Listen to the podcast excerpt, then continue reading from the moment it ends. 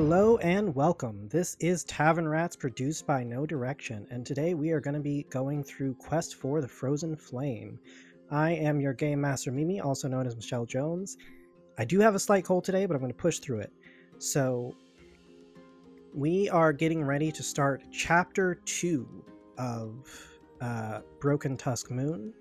And with me, I have a wonderful cast of players, starting with the, th- the Thorny Rose, Loren Dova. Speaking of thorny roses, there is a cat shoving claws into me right now. Greetings, I'm playing Wren, and I look forward to what mysteries you are about to do unto us, Mimi. Yes, the Scion of the Moose, Jessica Redekop. I only wish that I had a cat spending time with me right now, but unfortunately I don't. My boyfriend's cats don't love me, and they are nowhere to be found. Uh, hello, I'm Jessica Redekop. I will be playing Solsade, the soft-spoken Kirin-descended kineticist. A graceful otter, Chris Lopez. Hey guys, Chris here. And you know, I'm right there with Jess. Makes me miss my babies that I had for like 17 years. Love them so much. But yes, I'm playing Finn, the draconic bard that uses paints instead of music. And last but not least, mighty as a bear, Drew Carbee. Yeah, it's because I work out a ton. but, uh, yep, I'm Drew Carbee. I am playing Xoroku, who is a winter orc barbarian with a cold little twist. Drew, do you have anything to say about cats, apparently? Uh, nah, my cats are not here. They don't love me right now. Apparently, we tavern rats endorse cats, so Yes. you heard it here first, folks. Well, hold on, hold on. We- cats endorse us. Have you you remember cats own you? You don't own No, them. no, cats ingest us. We are the rats. Okay. On that note, Places. last session, you made your final preparations for the Green Moon Festival, and it was beautiful and glorious as it always is. You celebrated the year that has passed, and each of you was welcomed into the Broken Tusk as full members of the following. Unfortunately, this welcome was cut short by an outburst from Pakano, who was rather upset that grandfather Aowa did not name him as the heir to Falcon House. yeah, we need Dr. Phil. There's some family drama going on there. Yes, uh, but before this drama could be settled in any decisive way, the Burning Mammoths attacked, interrupting the festival and forcing you all to flee in the night. Now, you all have traveled nearly nonstop for close to a day, stopping only long enough for Weepa's newborn triplets to receive care and attention before being securely swaddled away and now you are once again on the move. Um, you can tell that there is a great deal of strife sorrow fear in the following right now as you can see the torches of the burning mammoths if in the distance. They are falling behind. There's more of them and they're less organized, and so they can't quite keep up with you, but they are clearly still on your trail. Burning torches, you say? Would No. you call it hot pursuit? No, I would not. Ah.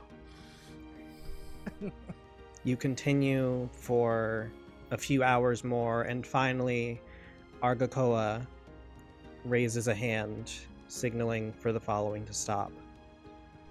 Because traveling any further, you would begin to succumb to exhaustion.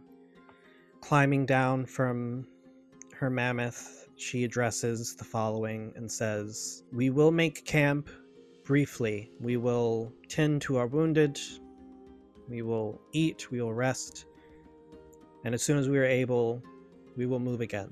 As the other mammoth lords embark from their mounts, grandfather takes one step and a second step, and then stumbles. He leans on his mammoth for support as it seems the strain and the stress of the last day is beginning to catch up with him. Quickly, Nocta rushes to his side, puts an arm under his shoulder to help him. Um, from where you are standing, you can't hear their, you know, whispers to each other. But before you can intervene, others are beginning to move, to unpack, to prepare beds and tents and cook fires. Uh, and you are swept up in the bustle of the camp. Is Pa- have we seen Pakano? You have not seen Pakano. And it's been almost a day of travel. hmm He's Oh, disappeared. jeez. and he's the son of of which mammoth lord? He is the great or grand nephew of grandfather Aowa. Um, Aowa's sister was Pakano's grandmother. Okay. He's DED.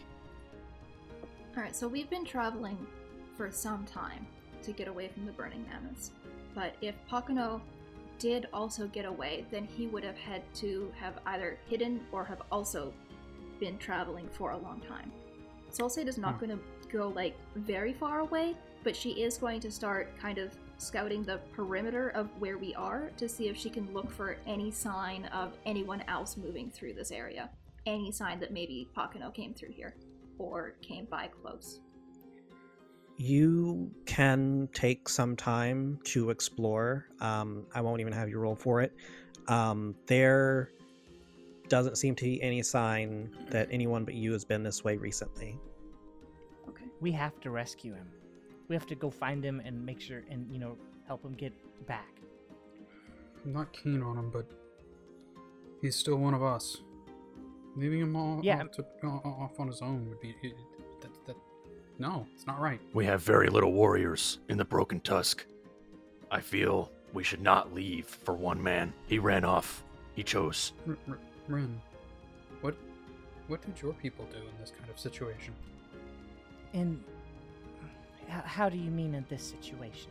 Well, I mean, he, Xoroku is right. He left us, but we also he didn't expect for us to be driven off like that. I'm sure. Akano's egotistical, but he's not malicious. When we were on march through the Worldwound, getting harried by devils the entire time, none of our knights ran off because they knew we were stronger together and they'd be cut down if they did. Right. I can only assume that Pakano, being the competent warrior, has to be either looking for us or captured. And either way, he will need our help. Things aren't looking too good in general. These these people aren't used to this kind of travel. I'm not used to this kind of travel. The following will manage. When I was with the Frozen Mother, if an orc falls during training, you leave him. It is not the rest of the orc's responsibility to pick him up. You're in a different following now. I'm, I have learned that that is not our ways. But we have to think of the, the greater goal Actually, y- survival.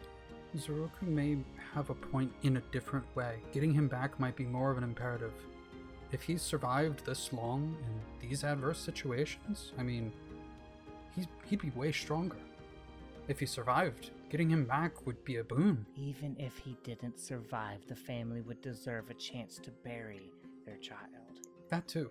And yet, it might be disastrous if the whole following turned around to go get him. But a few of us, we could go get him. We could find him.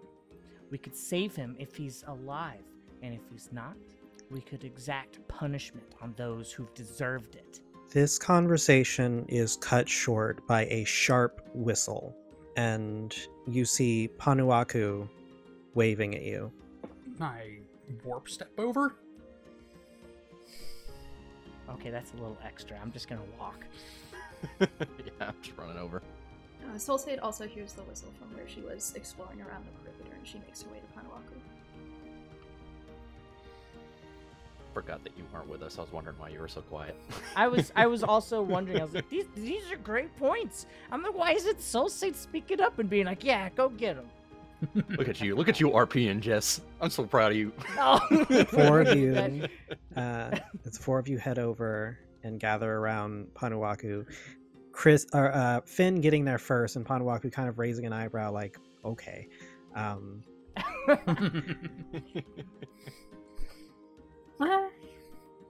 she sighs and pinches the bridge of her nose. My sister needs rest, and I'm not gonna leave her alone. Which means the four of you are our scouts. We need you to check the route ahead, make sure it's safe, and report back with anything you see. Rest for now, eat your fill, but you four are going to be the first ones heading out, while the rest of us are taking care of the camp. Understood? Yes. Um, Yes. I, I, would you mind directing me to someone who has been injured that may be able to assist? I, I may have the ability to at least get someone back on their feet. Healer Nocta will know if there is someone you can help. Respectfully, if Nocta can't get them on their feet, then I don't know that you can. I I know you've got your abilities, but just we each need to focus on our task right now. Yes. How much food did we escape with?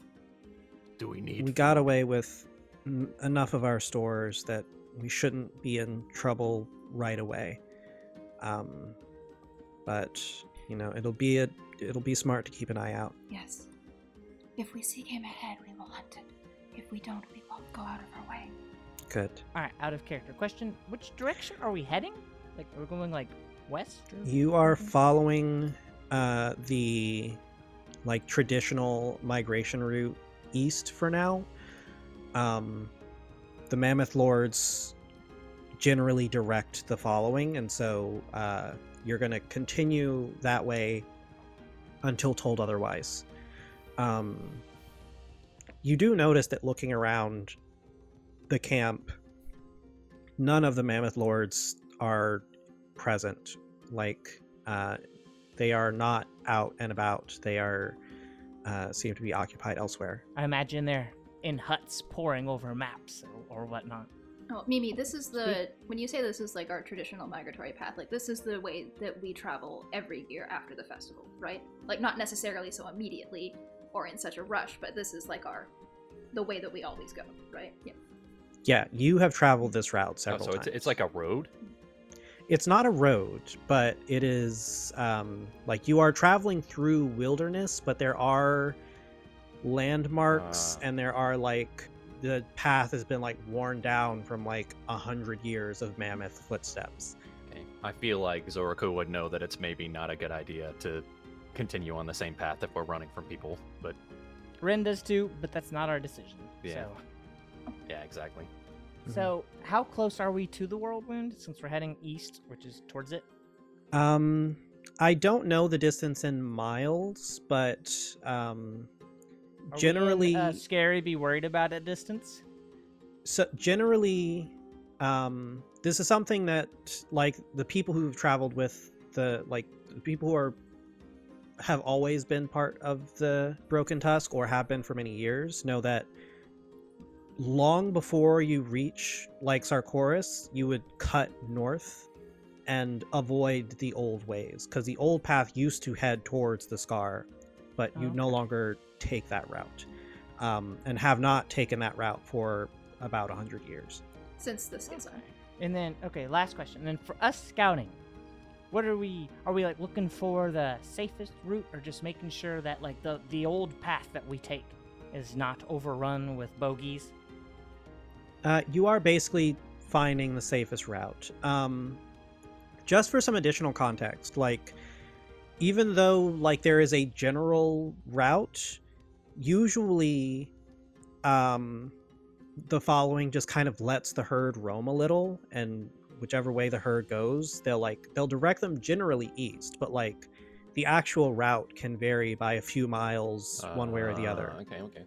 Okay. So like, you know, it's not like literally this is the road we have traveled. There are certain places where it's more worn because it's like that's just the path of least resistance, but it's kind of a um, just make sure we're generally heading east. yes. Yeah, we have certain sites that we frequent for, like, for example, the site that we just did the festival at is somewhere where we would return for the festival every year at that time of year. But the precise path that we take between uh, locations that maybe we visit year to year is not like there's a road that we follow. We just kind of like generally get between point A and point B. Yes, that's correct. Um, so your next destination, actually, um, and you all can see this on the hex map. Um, your destination is roughly the northern bank of this lake. Um, that is the Gleaming Sun Lake. Um, so it's just getting from where you are to the lake in the safest route you can.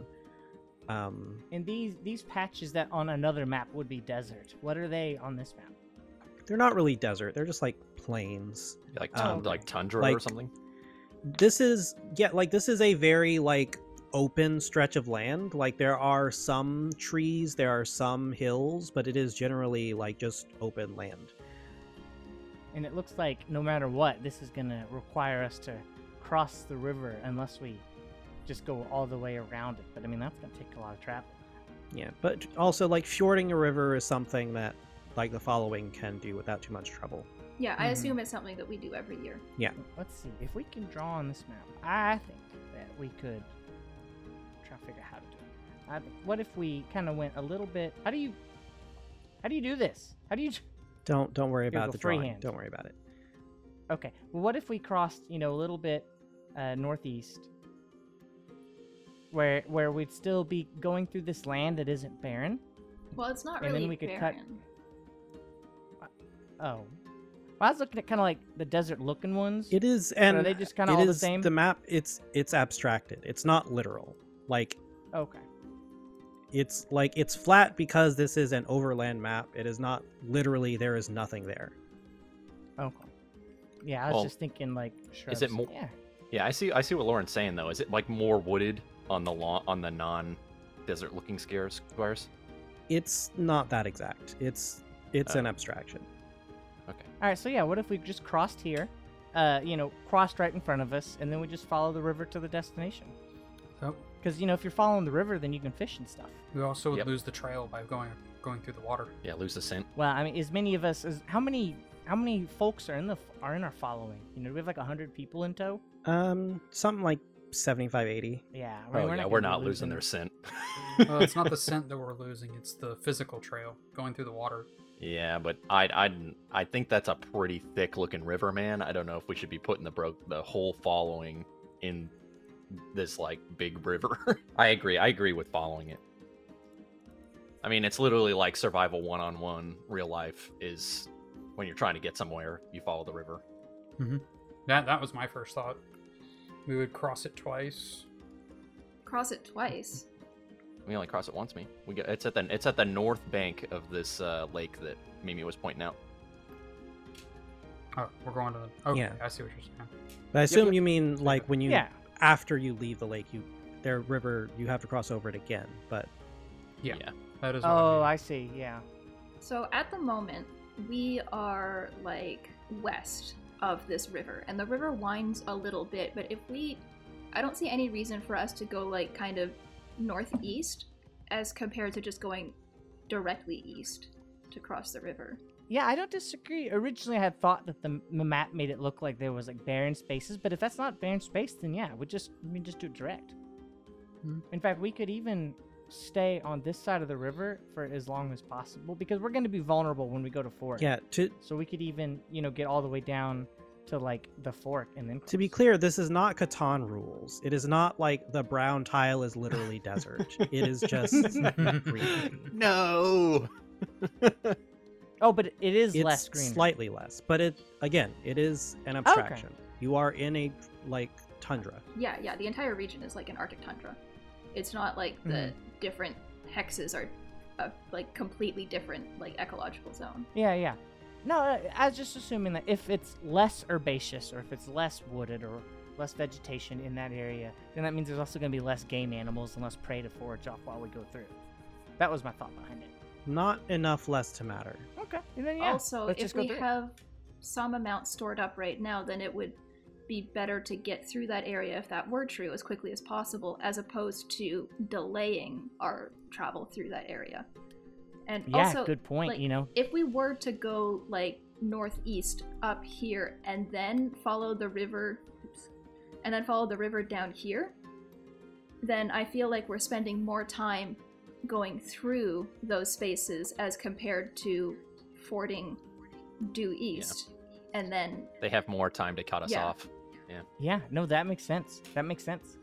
And if we if we cross first, then we could always. Uh, I know we, our scouts aren't good now, but we could always post scouts on the other side of the bank, and like try to like they'll be vulnerable when they're fording just as much as we're vulnerable when we're fording. okay based on Solsade's prior experience fording this river in the past how long about does it take for the following to complete fording the river like in the past we've never been in a rush like we are right now but like typically how long does it take to get the whole following across and the whole herd Uh, let's see whether or not there's an answer to that in the book. And also, is this like a dangerous, like big river, or is this like a little creek? You know, that people draw their water from. Nah, this looks like a big old river. It does, yeah. It's the same. The map makes it look like a big Because old. how much is how much is each square in a hex hex? Um, I will say it is not like the way the river is drawn is not exactly to scale, but it doesn't actually say how long it takes to cross the river here, um, from what I can see. But I would say that it is just like in game terms, that is probably one exploration activity. all right Okay. But we're not going to want to cross without the following. I feel like we're going to want to be there with the following. Oh, so we no, could always like- scout ahead, get to the edge, yeah and then come back to the following. Let them know where we want to cross, and then Well, go and well, cross Mimi, with how them. far are we following? Is this like we will perform exploration and it is assumed that the following comes behind us? Is that what's happening? So basically, you and the following are always going to be in the same s- like hex of the map, but you basically Okay. you are going to be going ahead to see like secure a route, and then they're going to follow behind you. But you're never going to be like more than one hex away. Okay. So basically, it's like moving forward, flag, they approach, we go to the next. More or less. It's like playing Minesweeper. We could even, you know, go like start the setup of a camp. You know, that way it's ready. You know, we've got campsite set up. Come on, this, come on over here. So Well, if we're heading directly east, are we heading to the? Because the way the hexes work out, are we moving to the the northeast hex or the southeast hex? 'Cause i think southeast I see. the southeast one. I, I think agree. So. that's I think what the I would do. southeast I would go to here, and then go to here, and then go to here. Yep. Yeah, just work work our way across east until we cross the river, which is two hexes away, hmm. and then Like travel down. like yep. this. Did I get it? Okay, there's a there's a lot going on here now. There's a lot of little For For, pod, for podcast Every- listeners, everyone try to delete your stuff. this of it. is madness. Okay, thank. Thanks, Mimi. Absolute unadulterated chaos. This is what happens when tabletop virtual tabletops allow you to draw. All right, like things are gonna get drawn that maybe aren't productive. I mean, in all fairness, this also happens at a physical table when everybody can like reach and grab the wet erase markers. Oh, yeah. no. My friends drew so many like furry art characters like all over our maps. Well, I'd say we're uh, we were definitely going a direction with that, but uh, All right. So I think we have. I think we know what we're doing. Then we're gonna, you know, we're gonna head east towards the river. We're gonna ford it, and you know, head to the the north of the lake. Um, but like Panuaku said, like you also have been moving for a day now, so you are going to need to take some time to eat and rest before you move out. So you have some time. All right. So I guess if we're gonna, we're already at camp. So I guess we just have, you know, a little bit of time to kind of eat some dinner. Yeah, more or less. Sleep, right? Um, Uh, Solsade would also like to go check in with uh with healer Nocta. okay. Um, yeah. Uh, I think you can both head over and you see Nocta's Nocta's tent has always been the largest one because uh, it's where all of the sick and injured come. Um, currently, there are about six people laid on cots. Um, they are like in various states of injury. Uh, some just look like beat up and tired, and some of them have like arms and slings, and um, it's you know uh, Nocta has been like casting uh, healing spells, so like none of them are dying, but um, none of them are in condition to like travel at speed either. Because that's the thing about being a scout is you have to be going faster than everybody else.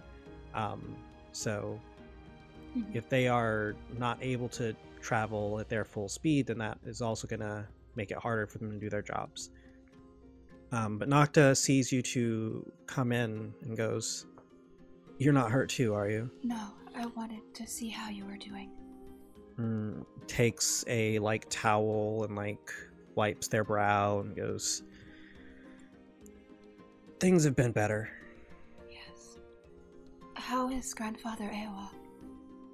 And Nocta just uh, shakes their head. I mean, Solsade kind of like fidgets for a minute. And cocks his head to the He's- side, very confused. uh, a hundred-year-old man, a hundred-year-old human man, Yes. and the last days have been, Challenging. yeah, yeah. Panuaku has asked us to scout the route ahead. How are your supplies? Is there anything I should look for for you? I uh I should be all right. Some of the some of the herbs are running a bit low.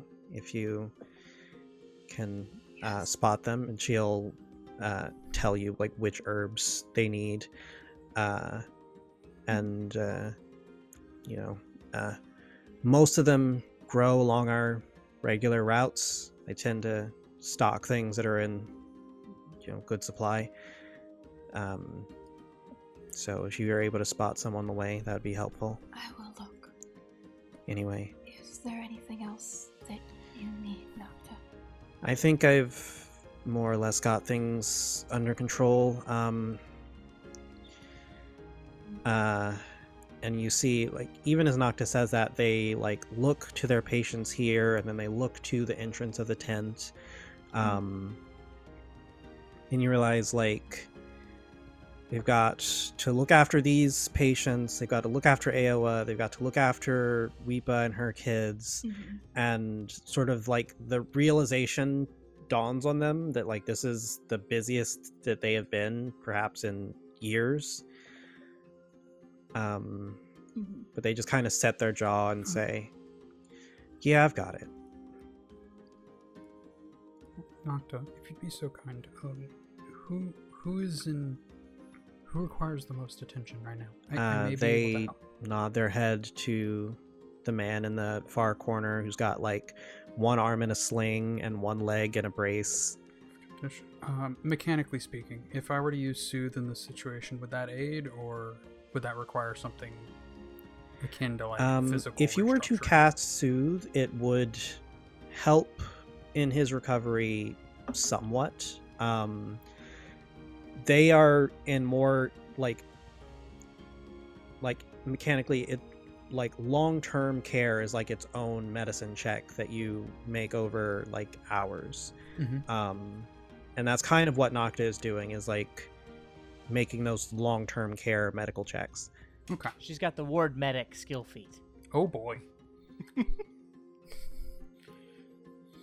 Well, I can at least make Thanks, them. thanks for translating.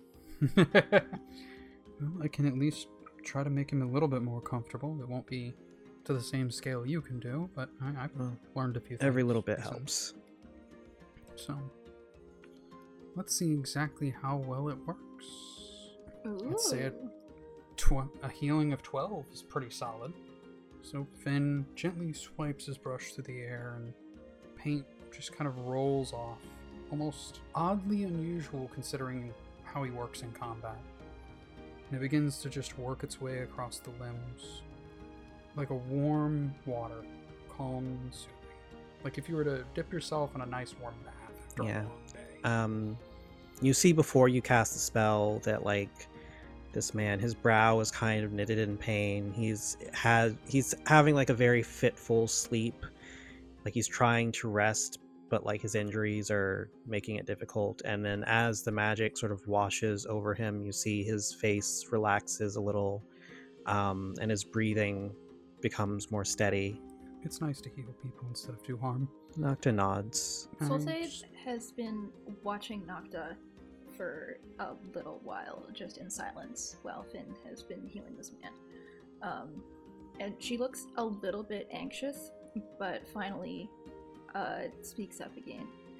And just kind of based on her familiarity with Nocta and the kind of the tells that Nocta has about like the way that they're thinking through all of the different things that they have to do and how busy they are and how like how much work they have.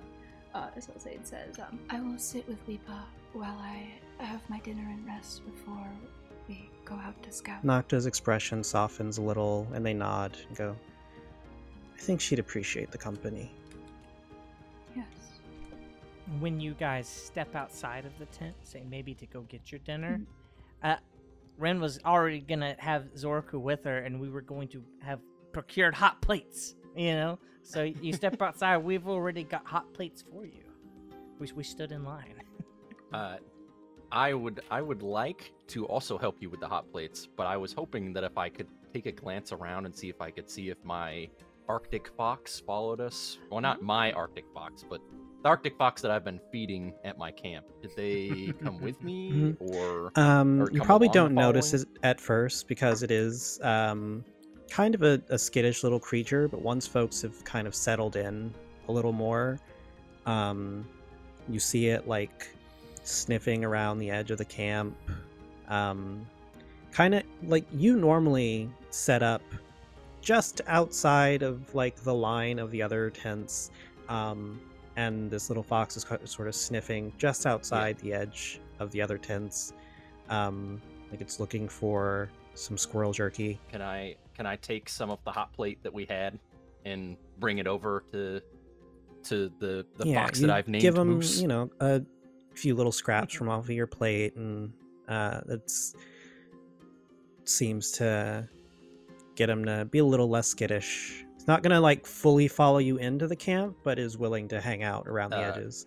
if he's if he's willing to stick around, uh, Xoroku will plop down in the snow and, as excitedly as you guys have heard him, tell him all about all of their adventures and be like, Oh, It was crazy. There was, you know, they, they asked me if I what, what kind of animal I'd be in. Uh, Like, duh, I'm gonna be a I'm gonna be a bear, right? Like, it's a stupid question he asked.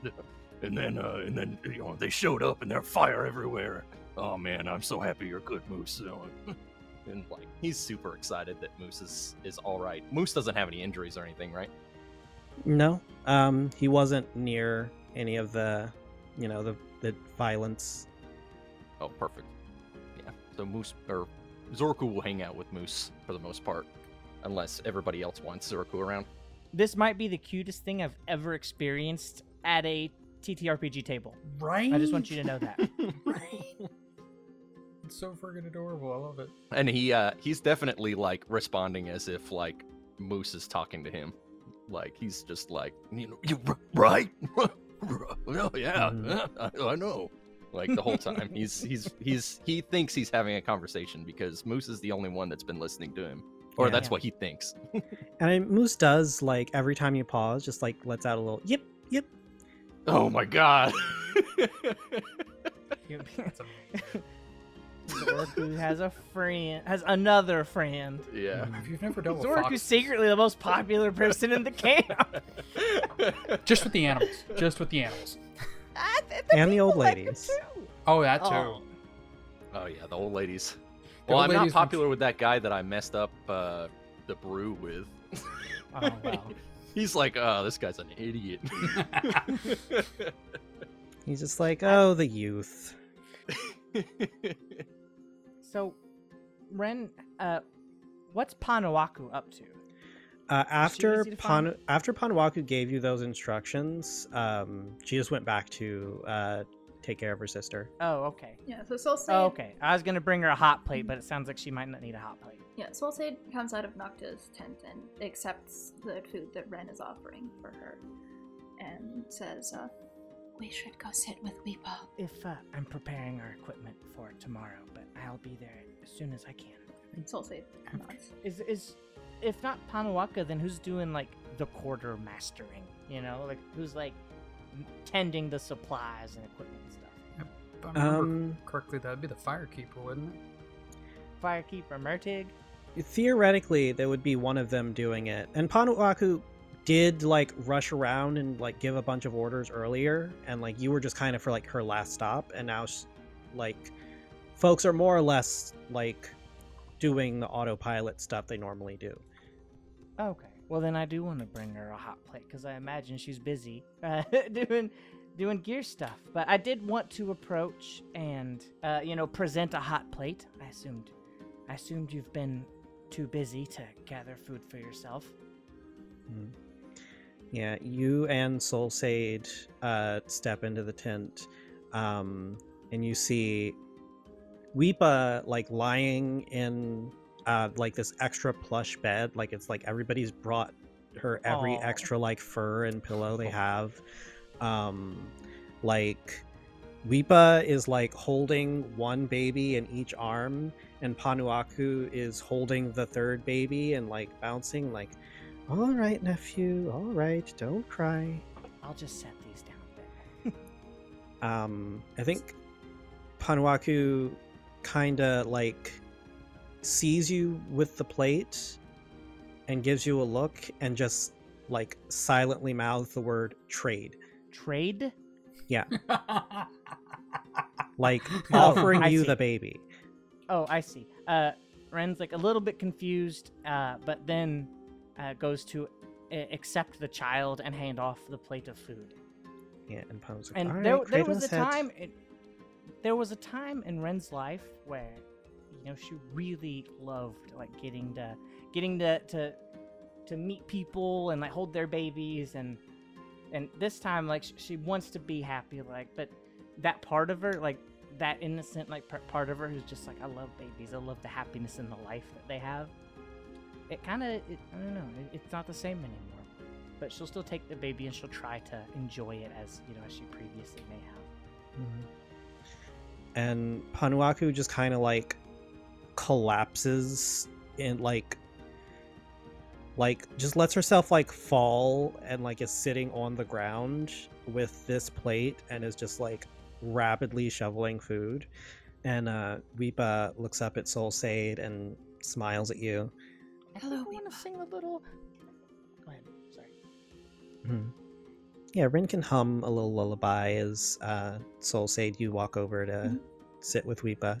Yeah, Solsade sits down next to Weepa and sets her food down as well, and then um, extends her hands out to see if uh, Weepa would like her to hold one of the babies for a little bit. She gladly accepts.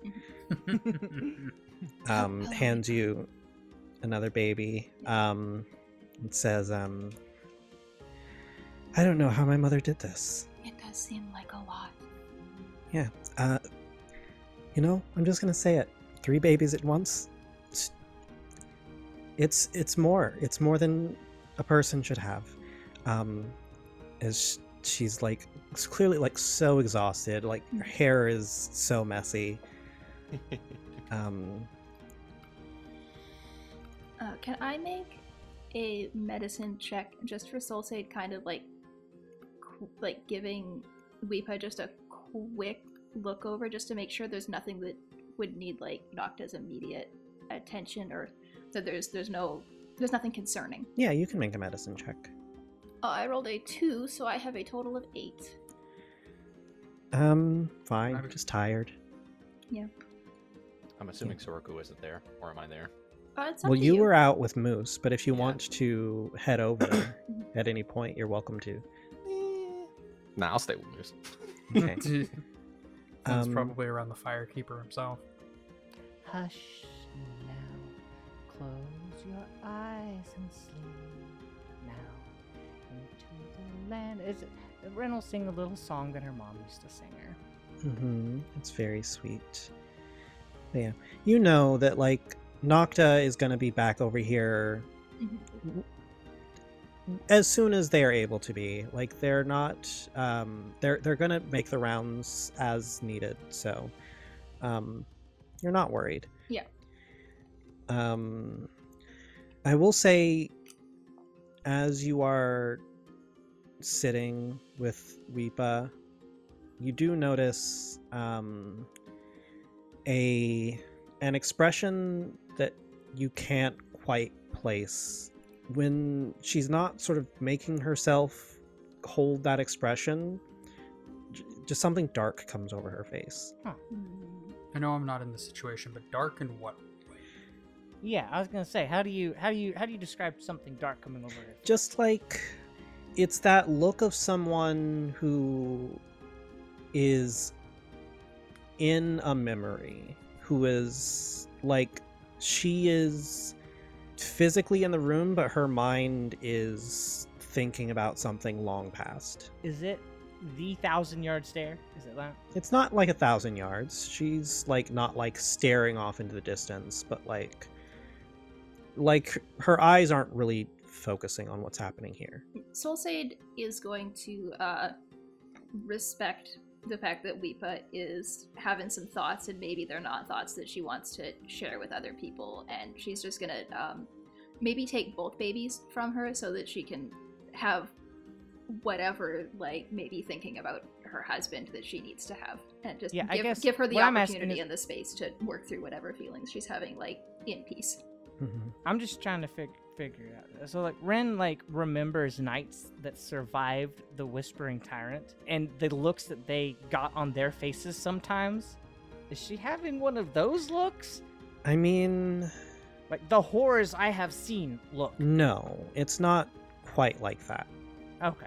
Okay. Well then I'll just Um, but yeah, it's like when you offer to take uh, the other baby, um, like she like looks at you and like immediately brightens up and goes, "Thank you. Uh, I really would like to get a little nap." Um, and and like like remembers that she's in a room with other people and is smiling for a minute and then sort of uh um like leans back and closes her eyes and like the smile doesn't stay but Yeah. she does seem to be getting some rest and Well, I guess Wren's seeing the situation. You know, Weepa needs a needs a nap, and these babies need to be tended to. So I'm just gonna sit down and I'll, you know, one arm a baby and another arm like a w- like a, a spoon, and have myself a little bit of food. I guess. um, Uh, at, at some point, Xoroku will come over and be like, Why are you holding little baby? It's not your job. We're scouts. Weepa is sleeping. Sleeping. The baby should be fighting. You need to leave. We're the only ones. I have a dagger. Panuaku It's just like a little gives sword. Xoroku the most withering look you've ever seen and doesn't say a word. It's just a look of like I dare you to keep speaking. I think I'll I'll go find somewhere to lay down. Panuaku nods. Okay, okay. Uh Poor Xoroku. Told you everybody hates me. No, he doesn't say that. yeah, you go over to Moose and you're like, you wouldn't believe what they just said. I, I tried to. I think I'm close with people. um Moose understands Xoroku. Moose Mhm. understands. but Panuaku after Xoroku leaves will mention um um there should be cribs packed away uh after uh you know the last group of kids um I don't know if we have three cribs but I can I leave you here while I go track those down Yes. Abs- absolutely. um I used to assist our carpenter back at the keep. If you need help making cribs, you can count on me. Yeah, Solsade stays with Weepa and the children while Panuaku goes to find the cribs. I'll tell the little one. I guess looks like looks like supplies will have to wait till the morning, and I'll give it a little boop on the nose. Xoroku could have been booping the nose, but no one wanted him around. You did. We didn't want you to freeze the nose off. you Frost-blooded freak. Xoroku could have been oh my god. no, Xoroku could have been booping the nose if Xoroku had wanted to boop the nose and hadn't just been like coming in and yelling about how people shouldn't be holding babies, babies should be fighting. If Xoroku had come That's in true. Saying like, could- "Why isn't somebody booping those noses?" We would have just held the babies up for the nose boop. Well, then I That's would hope true. you guys would do like a detect magic check on me or something to make What? sure that I wasn't nuts. Acting out of character. Yeah. I feel like there's been rumors about you and Moose out there when you don't know people have seen you. Mhm. Oh, everybody You know, knows. Everybody knows. Everybody knows. Everybody Xoroku has no stealth whatsoever. Zaruk's def Zaruk's Xoroku's definition of stealth is knocking over a tree and then using that as a club. So she leaves you two and Wren with the babies, and it is eerily quiet in this tent. Like, if you two speak to each other or were to sing a lullaby, that would fill the silence. But, like, even the babies are not really stirring or crying very much. Like, even they are kind of exhausted from the travel that you've just gone through. Um, and Plus, it's exhausting just being a baby. You know, Being born takes a lot out of you, yeah. tuck it out. mhm. Yeah. and eventually Panuaku does return and um like assemble starts assembling these two cribs that have been like broken down for storage um and uh is just kind of muttering gonna have to find a faster way to break these down and set them back up maybe maybe if hmm. can i put a crib Do they have baby carrying slings? can I put a crib on a mammoth? Would that work? Um, yeah, there are like, I mean, all you need is like a piece of cloth to like tie around your body and, and make a sling. Okay. Um, but like, it's more just so that like, like, Panuaku is basically mentally trying to invent the car seat. Is just like, is there a way I can? Um, what about the tapirs? Oh, the tapirs. Mm, Tapirs, they're they're too bouncy. They they don't move as steady as a mammoth does. Um, but you know, once once she has the cribs set up, uh, it's like, right, you can lay them down in here, and I guess I'll take care of the third one. Uh, yeah, I'll, I'll lay a I'll lay a babe in the crib hmm gently. Survival check. Oh my god. I've been paying attention. Wren now is trained in survival. I'm more worried about Xoroku handing a dagger to an infant. well, uh, you guys said I wasn't allowed, so I'm outside Yeah, the tent. I'm not paying. Yeah, paying. we made you leave. Mm-hmm. Just there's no there's no sh- there's no sugarcoating. We need you. I mean, Panuaku didn't make you leave; just made it very clear that you shouldn't speak. Yeah, I, I, I Yeah. would've. I was making you leave. Um, but as you sort of get the kids settled into the cribs, um, Weepa is very softly says, Weoatan was supposed to be here for this. Solsade nods sadly. The rest of us are here for her now. It will have to be enough. And she nods. Wait, did you say Weepa said that or Panuaku? Weepa said that. A shame that person isn't here for who? Uh, she was talking about a person that uh, Wren would not have met. Yeah, Wren was assuming that was somebody who died and is like trying to be sympathetic. Just I, Loren, got confused about whose name was saying what about whom. Okay, I get it. Yeah, Solsade like takes one of Weepa's hands in like both of her own. Yeah, Weepa just squeezes. Um, you can see is like making an effort to not cry. Uh, okay, yeah. When when Solsade sees that, she like squeezes back a little bit firmer, uh, and says, uh, It is normal to weep when something tragic has happened. You don't need to be s- too strong to cry. I know. And I will when there's time, but not today. Solsade just nods. So it is now late evening. Um, the plan is to, you know, get what sleep you can and then leave earlier than first light. Um, so to pack up camp and move while it's still uh, dark out. Um, but before any of you can get settled in to sleep, uh, Argakoa finds each of you uh, and says, Aowa wants to see you. Finn just kind of looks at him, head to the side. Lead the way. Yeah, Solsade Then goes with looks at Argakoa. Soul Yeah, I'll go with him. Yeah, she takes you back to um, Aowa's tent, and when you step inside, uh, you see Aowa is lying in a bed, and uh, four younger people who you recognize as the uh, um, the song singers. They are Argakoa's uh, sort of disciples. They are listening as Aowa recites uh, stories about his life. Um, Is there a solemn mood? yes, Here. it is. Yeah, the the color like leaves Solsade's face, and she is like trying to contain like a, a neutral expression and not like have this like dread pall over her face. Just like clearly Yeah, extremely that dread- troubled by this uh this scene, but she's trying to play it cool and not like be disrespectful. So that dread pall that you're avoiding having, Finn's got clear. Like his eyes, the slits have widened, and you can tell he's stressed.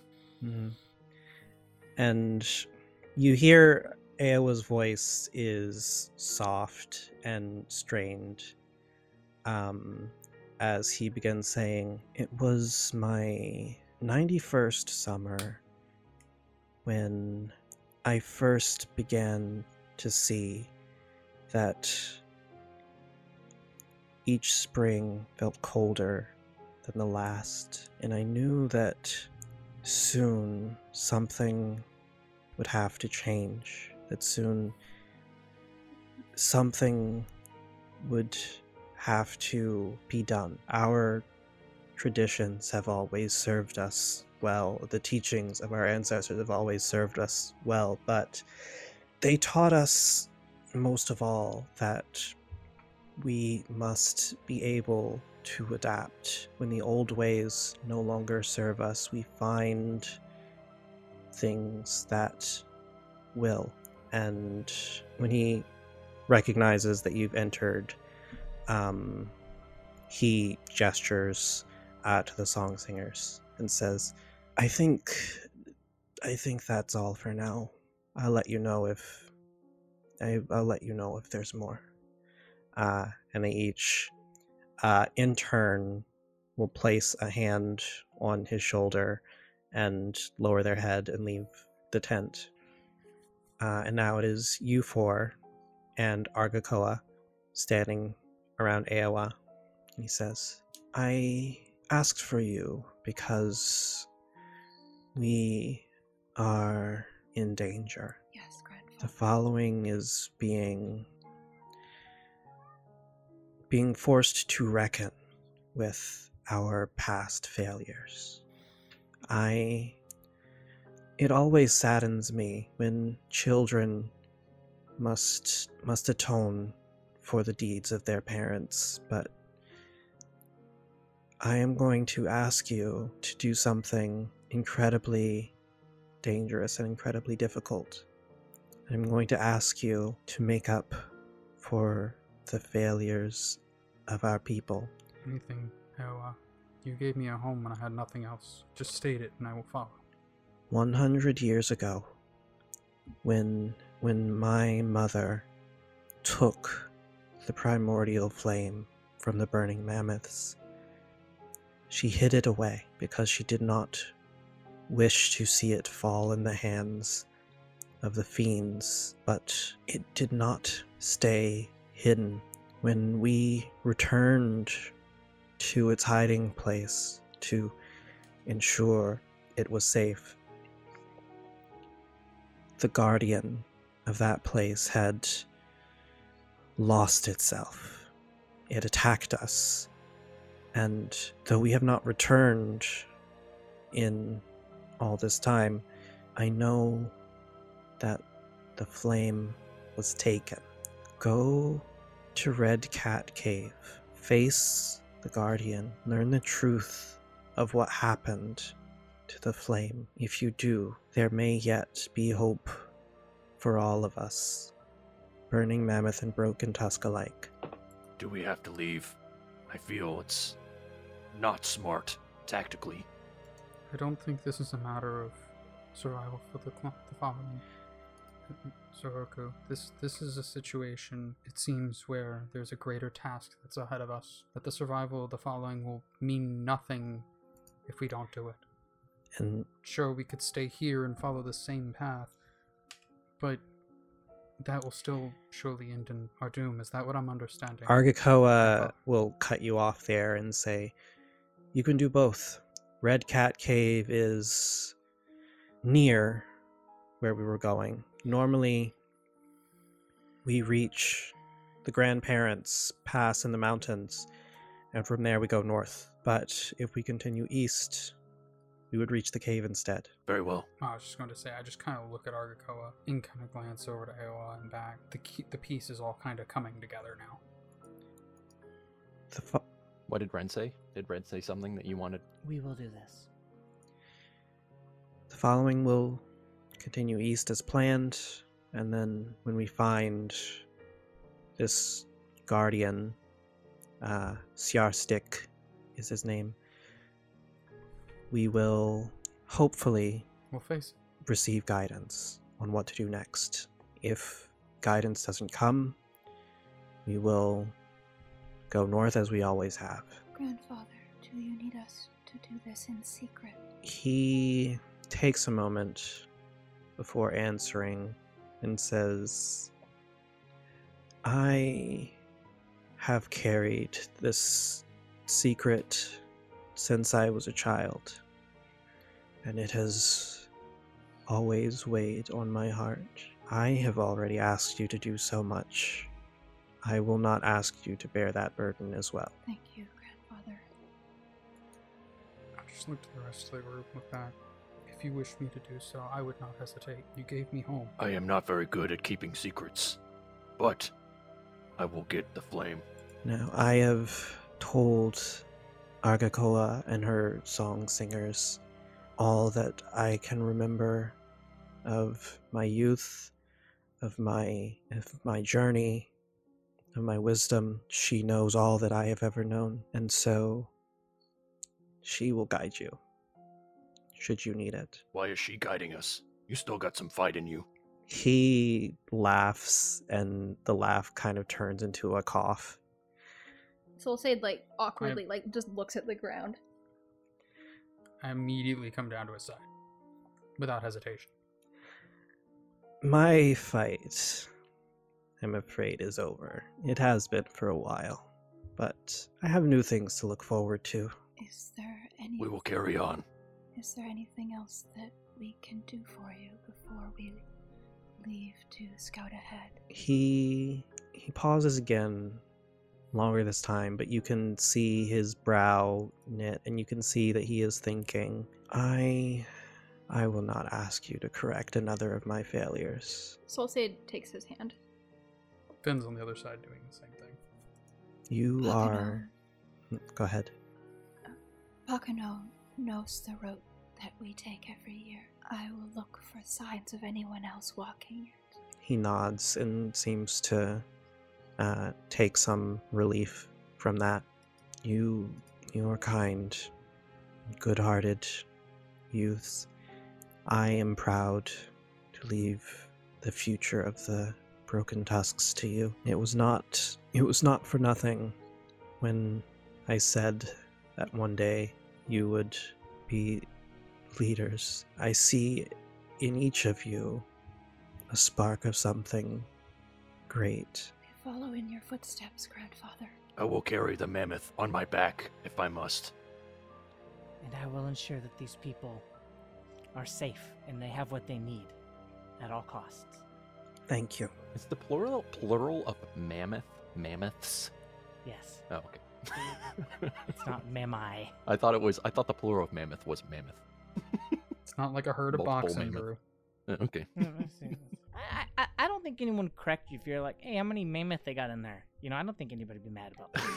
I, I- I think it's a matter of um, structural syntax that determines what the plural is in this case. We can continue. I'm gonna look it up. Yeah, I sound like Aowa sounds right now. Perfect. It's roleplay. It's because you're you're. A it was method all for the actor. skit, right? Yeah, right. yeah, right. You went and got sick so that you could do this scene absolutely flawlessly, right? Not gonna lie, I'm over here getting like teary eyed. Yeah, this this is really good. I love this. Well, I don't love this. I hate this, but I love. I liked I liked Aowa. Got me all attached to Aowa, and now I'm like, oh, oh. Well, he's not gone yet. I mean, you can still, you know. I'm not dead yet. But he does uh he does say, um I I think I should get some rest. But um all of you Now look around. Is there a hot plate? Did somebody feed this man? um you don't see a plate here, but he is I'm he is he is get a hot being cared for. Um Um, Mama Wren. You can you can almost tell from the way Finn is that he's not going to leave unless he's forced to. Yeah, I think Argakoa will like sort of usher you out as he says he needs his rest. Um, but before you leave, he says, "Be safe. Take care of each other." Uh, before the Solsade leaves, uh, she looks to Aowa and says, uh, Sister Cinder's dawn will bring new light. He gives a small That's nod at that. she That's nods nice. back, It's and, and then she leaves to let this poor old man have his his rest before he dies. you can get No, he's good, guys. He's good. He's just he just needs a nap. He's good. He's taking the forever nap. Mm. Jess and I are over here like getting misty eyed. I'm trying to not, but man, I'm feeling it. I am also feeling it, but my coping mechanism is humor, so I'm really trying hard not to ruin this. All right, Peter Parker, calm down. This is really, really, really sad. This is this is almost as like rough on the soul as the the funeral of Sturm and Dragonlance. That broke my heart. I don't know. I don't know who that is.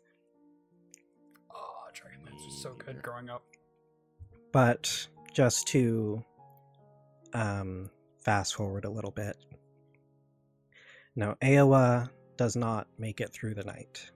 Um, the normal funeral rites would require more time than what you have to spare. And so instead, the most respectful thing that they can do is to light a funeral pyre and Murtig uh, offers a prayer to Sister Cinder.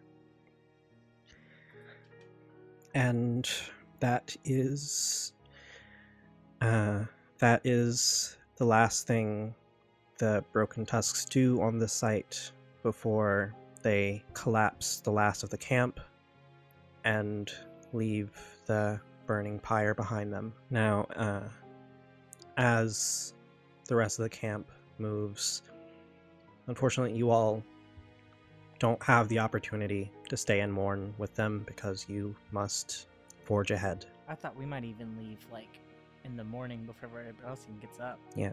Um, you probably do actually. You probably leave, you know, a good.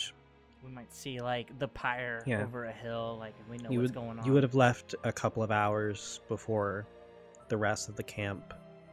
So Finn did put together, albeit a small, but uh, a portrait of Aowa to the best of his abilities in the short amount of time he had. Something he left for the rites before they left. It is greatly appreciated by everyone who sees it. Xoroku is remaining ignorant to the fact that the man has just died, and he's just thinking, "Oh yeah, he's just going to sleep." I don't think he's uh, I don't think he's thinking about the fact that he's he doesn't know that that guy's not waking up. Yep. Yeah, I think probably after you've done your scouting, after you've rejoined the following, that will be a rude awakening for Xoroku Mm-hmm. Because Yep. I don't, I'm speculating here. I don't think anybody right now has the heart to break it to him sooner than that. Finn, No, I no. Wren definitely does not. Finn, I definitely think during the scouting that Xoroku would mention something along the lines of, "Man, he was looking like crap. and uh, they need to feed him more or something along those lines. Yeah, I'm sure they'll. Uh, I'm sure they'll feed him a lot there, buddy. Finn just stays completely silent. Yeah, I mean, I'm assuming from where Xoroku comes from, people don't die of old age very often.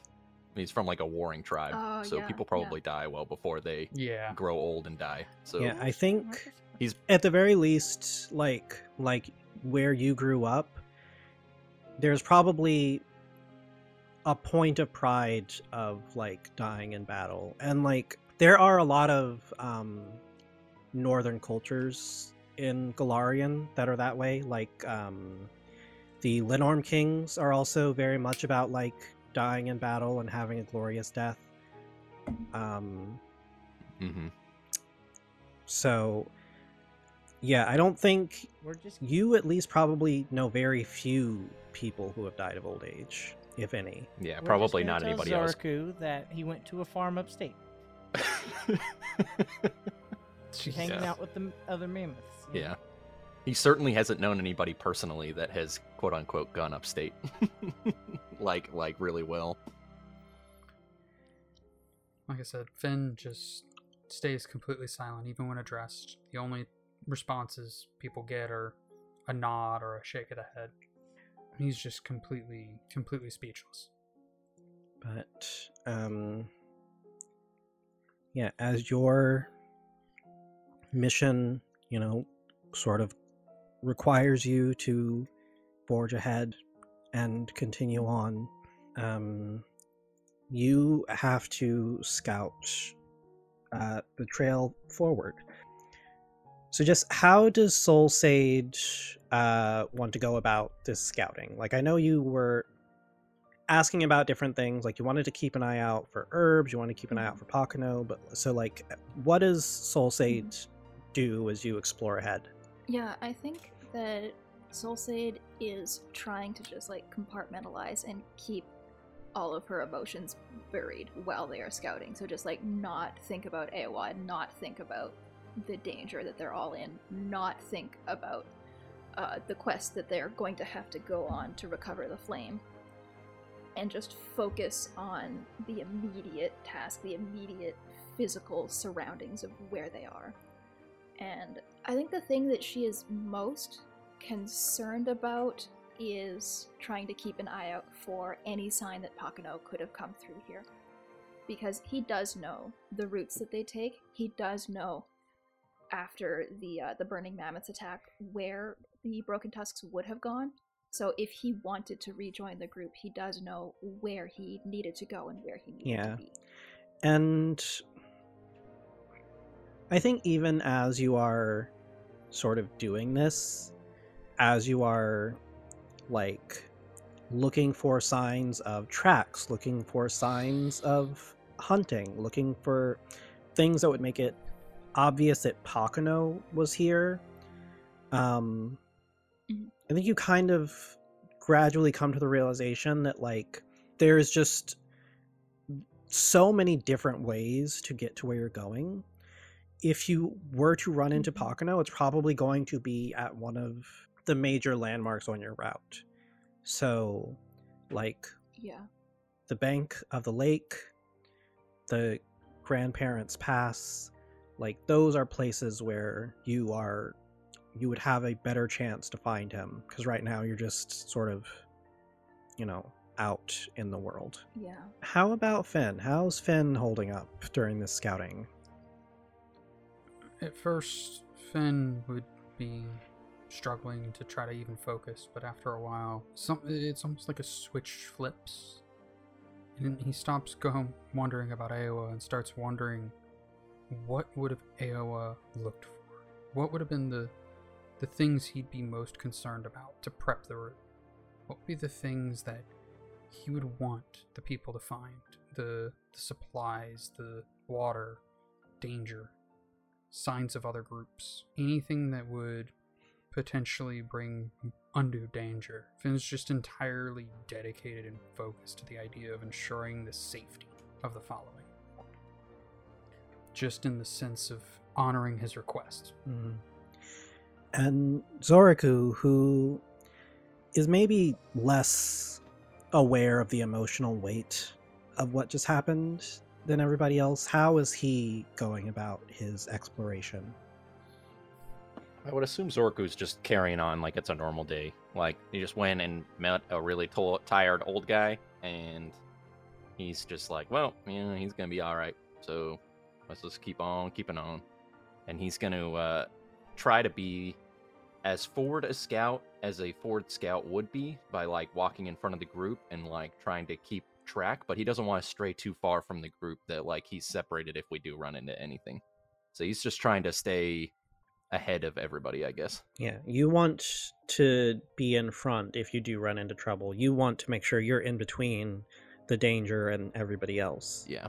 Which also means that he's not looking at everybody's expressions and recognizing sadness on their faces or anything like that.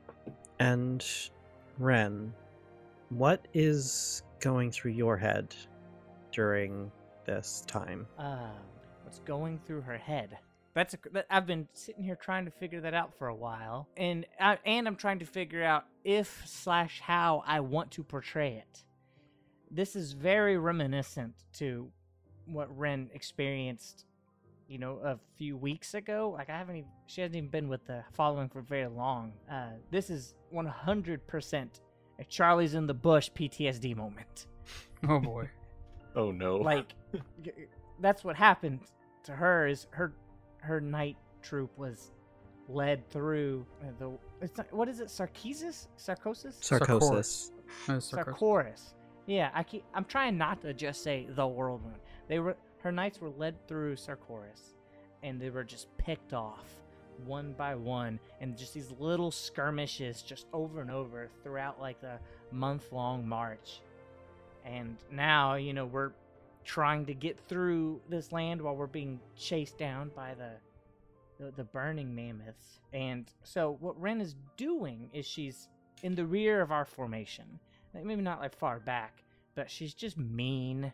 And like if you talk to her she's gonna sound like like an angry drill sergeant but she doesn't really want to talk so she just doesn't have a lot to say but if she has to say it she's gonna bark it at you and if you're falling back, you know, she might walk up and just like hit you on the back hard. but get back in formation.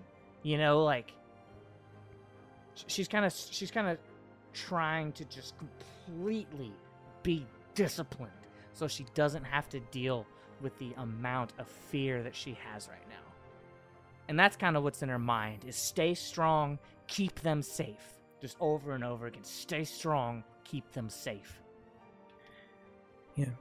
And the four of you travel that way for, you know, the better part of the morning. Like you watch the sunrise, you watch it cross the sky, you watch as the shadows shift in the landscape as different animals wake up and go to sleep. You get your lay of the land.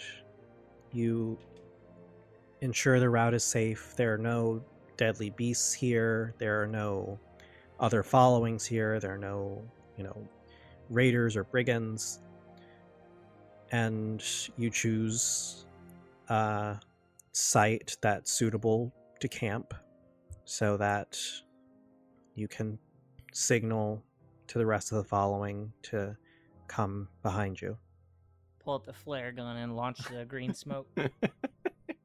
Well, How do we signal? I guess we would be like do like a fire and do like smoke signals. we could do that, but Solsade also, with her uh, Whisper on the Wind impulse, she can speak to people uh, 500 feet away. So, depending on how far ahead we are. I think you're more than 500 feet. Like, I think you have. You're probably like half a mile to a mile ahead Alright. of the rest of the following. And so, like, there are a couple of different ways that you could signal. Mhm. You probably don't want to do smoke signals because those can be seen from very, very far away. Mhm. Um, it's more likely that you would, like, double back on your path a little bit and maybe blow a horn or raise a flag um, in a way Do that bird call. bird call might not be quite loud enough. We could do a a loud bird call.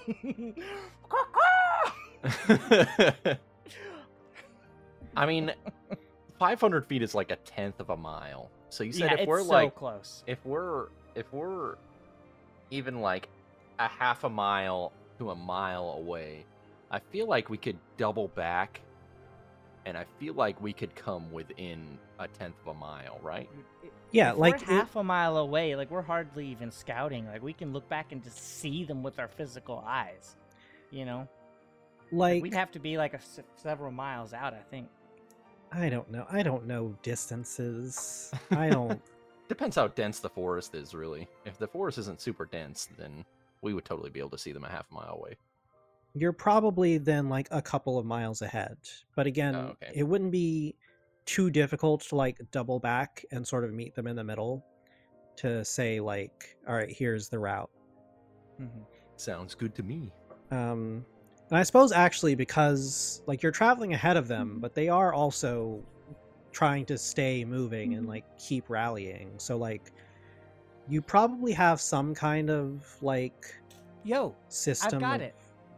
Pull out a bow.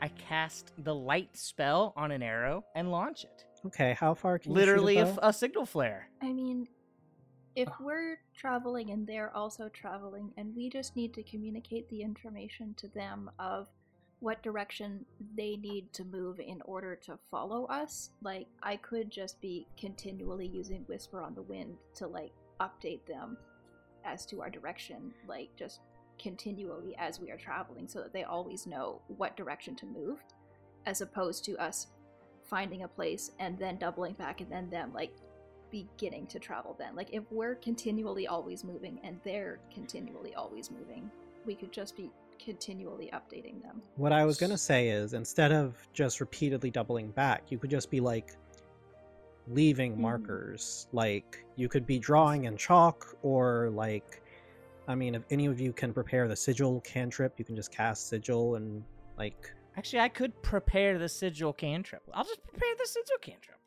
yeah, Um, and you can just use that as like road markers so that they know like this way is safe, don't go that way. Does the does the burning mammoth would they be able to see that as well? I think sigil only has like a 24 hour duration. Oh, okay. But dur- it's it it says duration unlimited slash C below. Uh, but then okay, and then it fades after. It fades naturally over the course of a week at our Oh, level. man. So a week. I don't know if we Uh, would. but it does say it's a unique magic sigil, so I think like two of us would have to prep sigil. Can anybody else prep?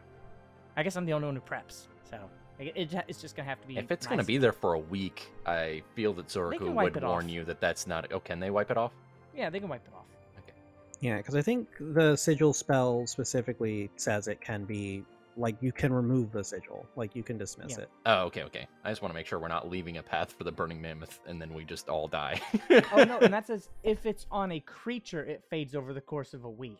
so if you Uh, just throw it on a stone, it'll just be there until somebody wipes Yeah, it off. says The mark Okay. can be scrubbed or scraped off with five minutes of work. sweet, sweet. Okay, yeah, we'll do that. I was gonna say we, we were gonna have Solsade, the ham radio operator. Yeah. Oh my god. Like a like a. This is Solsade. Come in, camp. So say getting like static, so you have to like, rotate your horn a little bit. I'm sorry, Jess. We'll, we'll, we'll put some, we'll tie some tinfoil up there so you get better signal. I'm getting daggers. I'm getting daggers.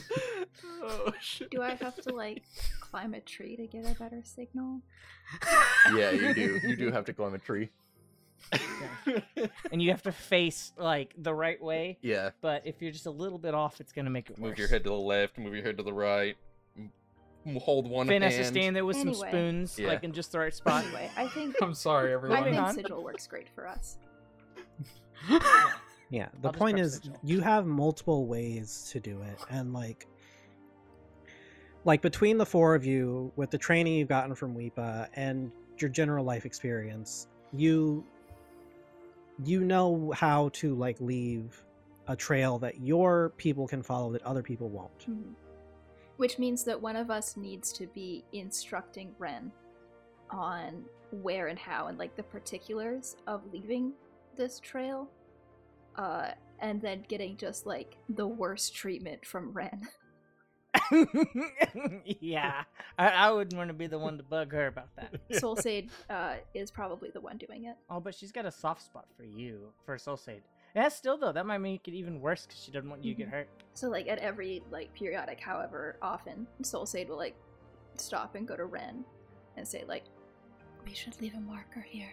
If you can create the sigil on this rock, they will know. I don't, I don't think I don't think Wren's going to stop to to listen. So you'll have to like you know kind of kind of like "Oh you know, no, it's not. It's not a problem. Uh, because of my I'm sure. whisper on the wind impulse." Uh, Solsade speaks in a Oh soft whisper, God. and the wind just carries her voice to wherever it needs to go. She doesn't ever need to actually I be mean- realistically close to anyone for them to hear her. Let me let me bl- let me pull out like a little fan so I can just blow the wind away at Yeah. all times.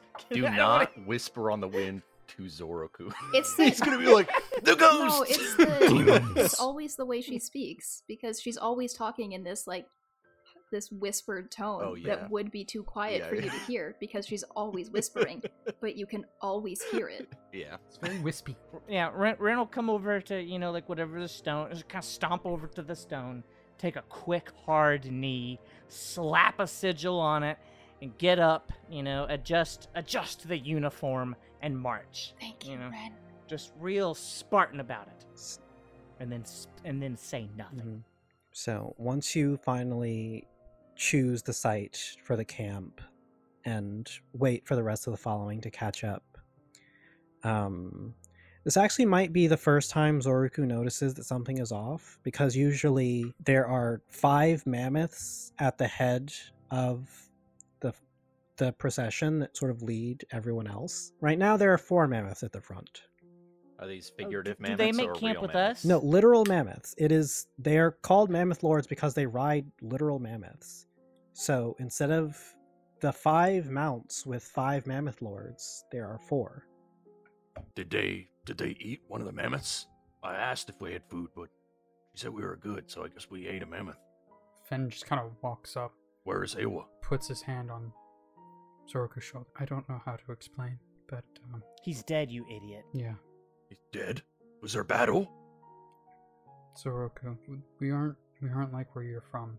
Um, some people do live long enough to for age to take them, and no, they uh, he didn't make it. He seemed very strong last time we talked. Just seemed tired. That's usually how it goes.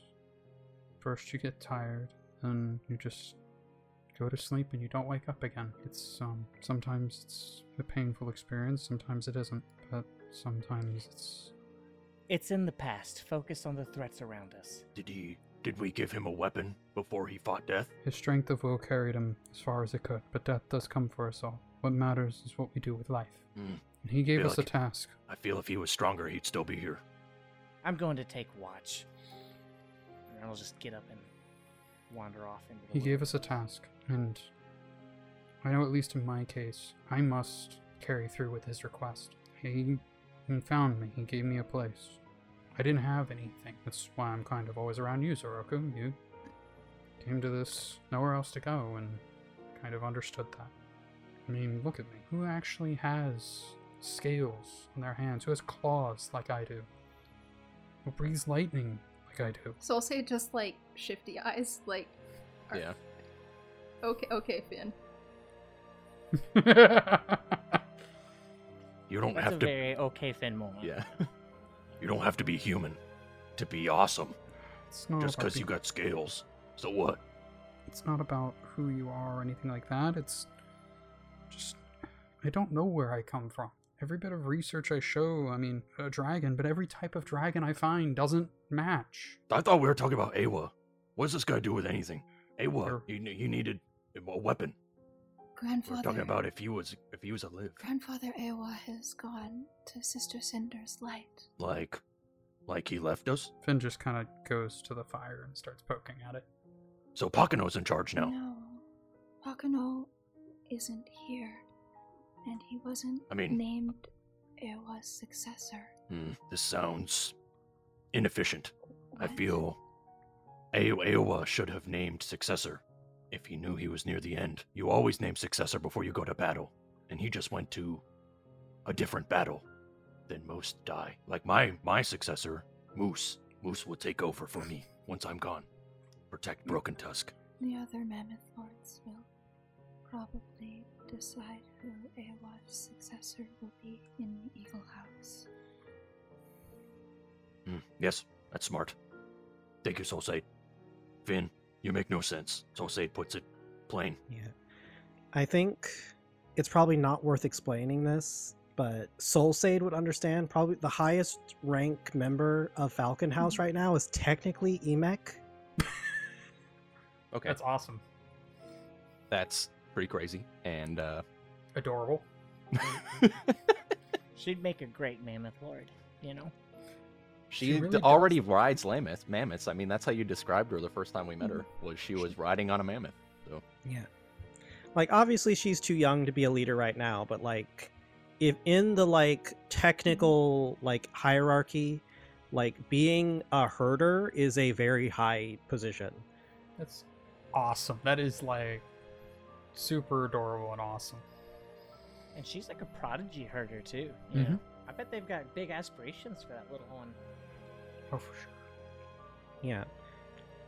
Um, but as it stands right now, there is not anyone who is in a position to lead uh, Falcon House. So most likely, um, that seat will just have to remain va- vacant for a while. Yeah.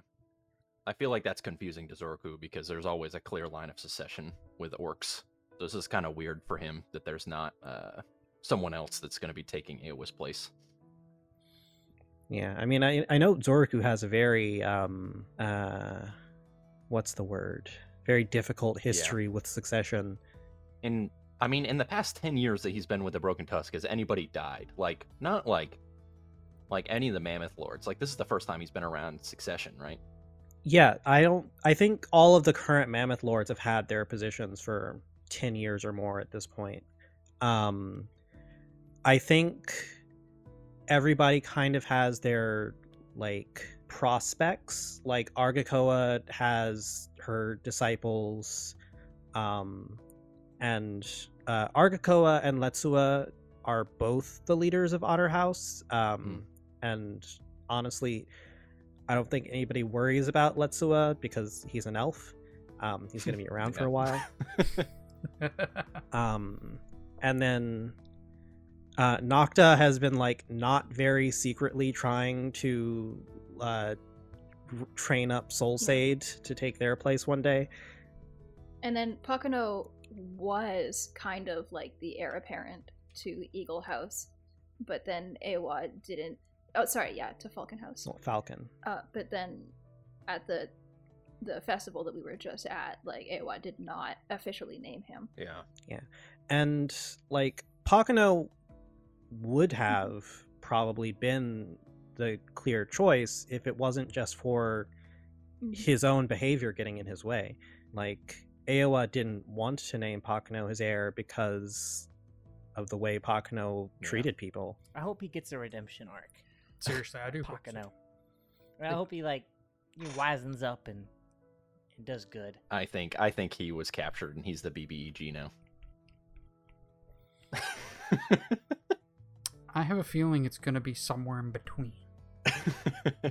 but anyway, I think uh I think Xoroku it'll finally set in after the last talks with Solsade and Finn, and he'll just like think about that Aowa was one of the first people that was there when he fu- got dragged into the camp, and I feel like you know Xoroku's kind of just gonna slump off. I mean, he's not gonna he's not gonna act sad or cry or anything like that, but he's he's kind of just gonna walk off. He's, he There's doesn't want to be around anybody. There are frozen droplets left in the wake of Xoroku's steps towards the edge of camp. There's always frozen droplets.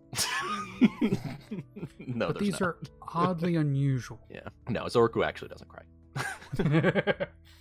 He can't because the Yeah, tears he's- they freeze as they're coming out of his eyes. So he just has to like Yeah. Wipe away his little his little eye crystals. it's like when Oh, you get those like those making eye uh, yeah, what do you call it? Those eye boogers or whatever you get? That's what he gets. He gets Oh. eye You're just he gonna gets have to eye settle for giving people the cold shoulder. Just the process of finding all the plots where everything goes and like setting up like enough space for everybody creating the pens for the herd um, you know unpacking supplies. All of this is like a process that you've all done hundreds of times but doing it in this very like rushed kind of slapdash way is new for all of you. Um, you've never been in a position where you have to set up the entire camp in like a couple of hours and stay for half a day and then break it down again. Um and it is it's clearly beginning to wear on people um as like everybody does like a just good enough job to get the things that are important but like even looking around you can see like this is not how you normally travel Finn's going to be periodically using Inspire Courage to at least try to edge everybody on in a positive way. Periodically switching between just a herd of mammoths crossing to the various animals representing the houses. Anything he can think of to just try to keep people moving positively. There's like a, a tired, you know, like like kind of oldish man who's like trying to put his tent together, but he he stops and has to sit down. He's just too tired. Wren will come take a knee next to him, pick up the hammer, put it in his hand, get Does up. she do it like super aggro though? Uh, no, no, no, not super aggro. Just matter of fact. You know, it comes over, takes the knee, puts the hammer back in his hand. Get up. There will be time to rest when it's done.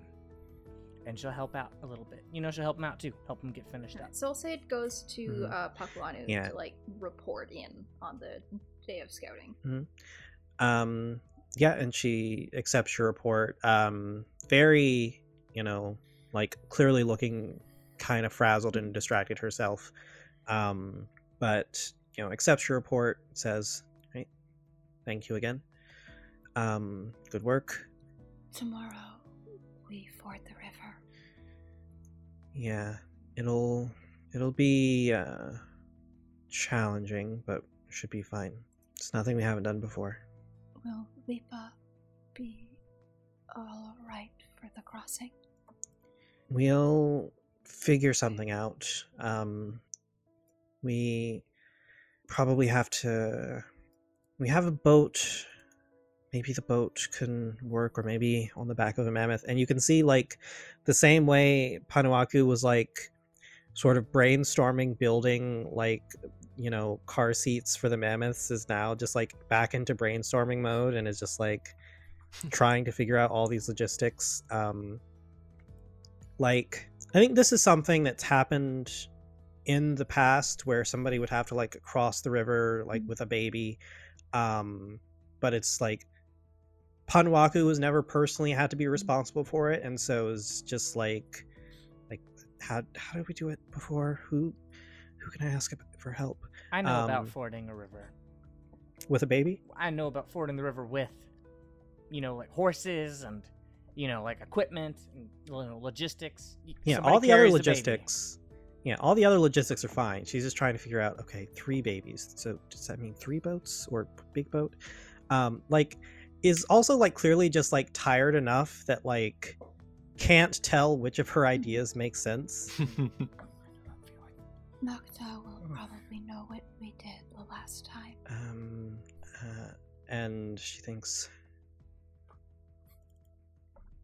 uh and like i think probably argakoa is nearby and like puts a hand on her shoulder and is like don't worry we've got it figured out How deep is this river? Because I've probably crossed this with them a couple of times Oh, yeah. before. Like, how deep is this thing? Is like a swim kind of deep, or is this like a like a way to cross? Um, I think at the points where it is more shallow, you can like wade across with things over your head. It depends on where exactly you cross. Like, like the mammoths, it's deep enough that the mammoths don't have to swim, um, for the most part. But Okay. that's still pretty deep for people. Well, I mean, we have to pick the yeah, shallows. yeah, we would know. We I mean, would that's know which parts of the river are good to head towards. Yeah. So you're gonna find, you know, a less troublesome spot to cross. I think I I think I would have Um, come with Solsade to make your report on the scouting. Because I was trying to be in front the whole time. And when you Mm. guys continue to talk about the babies, I'll say, uh, I can strap a baby to my chest. I am tall. I stay above the water. I have rope. Panuaku is like starting to give you a dirty look, um, and but Argakoa is like, "That's a very kind offer, and will probably be helpful. Yeah, baby doesn't have to be comfortable. Baby just has to live. Not, not with rope. We have better ways." Oh, okay. Yeah. Rope probably That's not very kind, comfortable. Xoroku. The adults are We talking. all though. have yeah. our own. Jesus. We all have our own roles, Xoroku. The following will ford the river, but we will need to scout ahead on the other side. This is true. But I am strong. I could carry at least 10 babies. Fortunately, there are That is not my job, to be strong. that need to be carried. Mm-hmm. Yeah, you're right. I might drop one. Yeah. Uh, Argakoa has like physically stopped Panuaku from like, like jumping on you. because like- she is just like so stressed and so frazzled, and you make her so mad. And Argakoa is like has a hand on each of Panuaku's shoulders. Is like, it's it's fine, it's fine. Soul Solsade sees this and she's just like, We- Come on, Xoroku. We um, have a lot of other important things to do. Oh. Speaking speaking of, um, I saw that many of the broken tusk were cold, and I know that I don't like fire, but you do. Could you help start fire for the broken tusk? But not near me. Don't do it near me. But they need fire. We have to be careful not to lead the burning mammoth to us. Yes, small fires. Small, not a lot of smoke, but enough to cook food. Yeah, and yeah, you could help uh, with some cook fires. Like that's a um, like I think under normal circumstances, it's a, something where everybody could kind of you know pitch in and help. But like with how frazzled everybody is, nobody's going to complain if you just uh, gave them a little elemental shortcut. Um, I know. uh, but bef- I know when I've been in the wilderness, I would have loved it if someone could conjure fire out of their hands and start fire for me. Yeah. Because starting fire in real Mhm. life sucks. Oh my god, it's a pain. So if I had. Solsade in real life with me when I was in the woods, I would be like, "Hey, you over here, fire now, please." yeah. three logs, some kindling, have fun. yeah, so Solsade does have a kineticist ability, uh, based kinesis, which lets you like kind of control non-magical mundane forms of your element. And because she is a dual gate kineticist, and so her elements are both fire and air, this means that she can both generate fire and then suppress uh, the the air and the smoke from rising up. Oh, that's cool. Dude, you a, Yeah, you a I- stealth camper. Mhm. Could you could you like airbend the smoke like Oh, into man, like that's so bottles and make cool. little smoke bombs? But well, that's not how smoke Yeah. bombs work. Yeah, but, what if it was? I'm over here thinking maybe I need to dig a hole with a with a with with, with like an air vent and all that good stuff, and then cover it with a couple of leaves and a couple of twigs, so it just produces the flame underground. Ah, I don't have Yeah. to. I think if you had the time, you could do that, but Solsade's way is just going to be faster. Oh yeah, absolutely. Finn's like Um, out there getting ready to dig, and then he sees her, and he's like, "All right." Got the Navy SEAL recycle deer woman smoke back over in so it like smokes the meat. yeah, so in order Oh, in order to do this, uh, Solsade needs to first conjure the element around her. And so, like, normally when she's not fighting, she just looks, you know, like a normal person or whatever. But in order to use any of the kinetic abilities, she needs to kind of, like, have an aura of her element around her, which is probably very alarming for Xoroku because it involves, like, Yeah. you can visibly see like little wisps of flame and like drafts of wind kind of swirling around her person. Oh, he absolutely does not like Yeah. that. He is way off. He's watching. He's not leaving you, but he's definitely watching from like a distance. You can just see the eye twitching. yeah, mile away. yeah, slow eye twitch. I like how you recoil from like a vampire being with garlic brandished Yeah. to it. Yeah, yeah. Well, he doesn't like the heat, but he definitely doesn't like the uh like fire like flowing around her while she controls it and like I don't know. Is it very clean? Are you like absolutely perfectly handling this fire like no problem? I think probably. Solsade. Um, Okay, then he's probably not mega uncomfortable. Like if you were like, because we're level two, right? I'm like thinking like you're like, whoa, whoa, whoa, whoa, whoa, and then you like pull it back in. You're like like swirling it around, and then some gets out or something. I don't know. Well, don't as part of the aura, works. you know, it does, you know, kind of like Mhm. float in the in the area too. Just comes behind your head and pops you in the back of the head. Uh, no, if you're controlling it well, then he's he's not gonna be like right next to you, but he's probably gonna watch very warily Mhm. from the, from the I think that anytime she has her kinetic aura like active, that's probably uh, something that maybe it makes him a little bit nervous. Yeah. but he does recognize that the broken tusk need fire, and he doesn't. So he's trying to, I don't know, trying to do something. Mhm.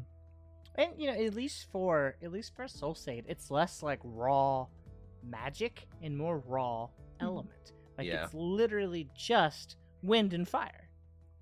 Also, just to be clear, just I don't know if we have said this out loud yet, and I don't want our audience to feel gaslighted. Soul Solsade did Oh, respec yeah. into kineticist. It's really exciting. Surprise! Surprise! Yeah. Really exciting. Yeah, I finally had a chance to look over the kineticist and how it turned out in Rage of Elements, and it felt to me like it suited her character better than Elemental Sorcerer did. yeah, so that's why all this talk of like impulses and kinetic auras. Um, but uh, yeah, you get that fire going, and you like suppress the smoke so that there's no like um you know obvious sign of where you're camping from a distance um and i think you're not too far away from like where weepa's tent is and argakoa does say um i know you were out scouting so you didn't hear but we are going to be holding the naming ceremony soon Okay, thank you. So I'll say, when when we go to leave, let me know, and I will remove any of the signs of the burns on the ground. I'm sure that it looked like we were never here. Uh, Solsade nods. Good idea, Finn. What is the naming ceremony? When the children will be And just named. kind of it's nods. With who's named the ruler? Or no, not ruler. The who's named the mammoth lord? It's to g- declare the children's names to the following and announce who they are. Oh. Can I name one? The names have been chosen. Oh, stupid. Argakoa is like a little bit more patient than Panuaku, but like definitely has that look in your eyes where you're like, this is where Panuaku gets it from. Um and Finn starts backing up slightly, just getting out of the Like- between the two. like Yeah. the look in her eyes is not anger, the look in her eyes is like, I think you know better. I will be at the ceremony. I'm looking forward to seeing you there. Hmm. I love that she wasn't angry; she was just disappointed. yeah. I was thinking the same. And she's a grandmother now, so also, to be fair, I think the Broken Tusk is used to uh, Xoroku's mess around game at this point. Like he's not purposely messing around, but I feel like the Broken Tusk at this point would be like, "All right, man. Like we know, we know that he's a little off." yeah, they're used to your your shenanigans, but like I think different people take it different amounts of seriously. Like Panuaku just has zero patience for it, and I think um Argakoa is at like sixty percent patience. yeah, the only one who had patience was Aowa. Yeah, he was definitely he definitely had the most. Yeah. I mean, you probably put up with Finn's antics before Xoroku's. Yeah. He's put up with everyone's antics. He was grandfather Aowa. yeah. That's true too. That's true. All antics were being put up with. the only Oh antics God. not being Solsade's, because I feel like Solsade does not have any antics. Solsade Maybe has like young soul sage, you know. I or feel like Soul kiddo Said, the Soul- second she came out of the womb, was like, Yes, grandfather. Suicide has so much anxiety. yeah. Oh. born born with anxiety. oh, you do God. have big hooves to fill. Oh, Ruined a perfectly good do have Kieran is what you did. Look at it. It's got anxiety. Yeah. yeah. Oh, jeez. Talk about a left hook, guys. Jeez. Um, but yes, um, the naming ceremony um, doesn't have all the fanfare it would normally have. You haven't been able to like prepare for it the way you would have liked to, but there are some leftover spirits from the Green Moon Festival, so you can drink a little. Um, there is, you know, enough food to go around, so everybody has good food to eat. Um, Wren isn't there. She's at the outskirts, like patrolling on watch. Yeah. And I think Wren is probably not the only one. I think like one of the scouts who is like a little less hurt is sort of like limping around the perimeter. Um like I don't know what the broken Wren and that guy. I don't know what the the They it. broken tusk equivalent of like offering a cigarette would be, but like Yeah. like offering the like the tobacco pipe.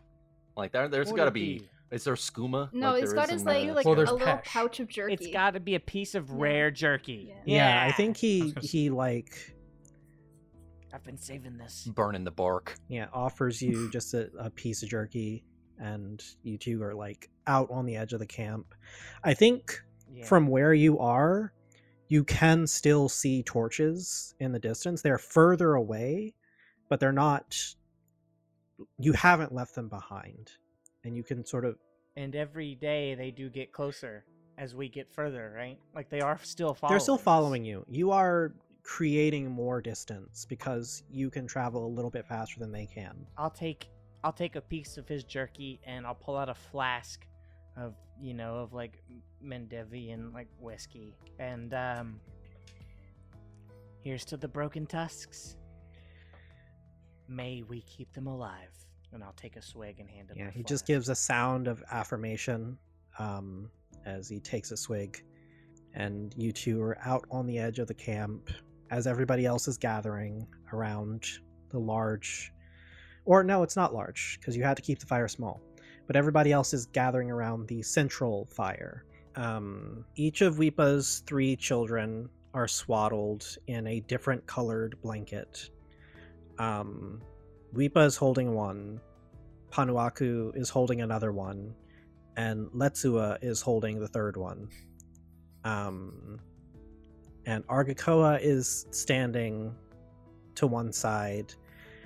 Um, she sings, um, you know, the traditional song that is, you know, we're giving these children the names that they're going to carry with them into adulthood um and just this is these names are going to impart our hopes our love our aspirations for them uh and she goes down the line she starts with the boy that Letsua is holding and says we name you for all the kindness and patience of our grandfather, Aowa.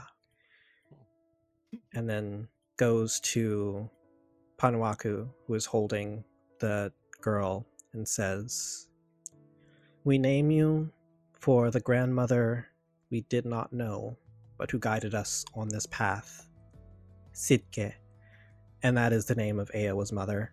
And goes to the boy that Weepa is holding and says, We name you for a father who cannot be with you, but whose love will be with you always.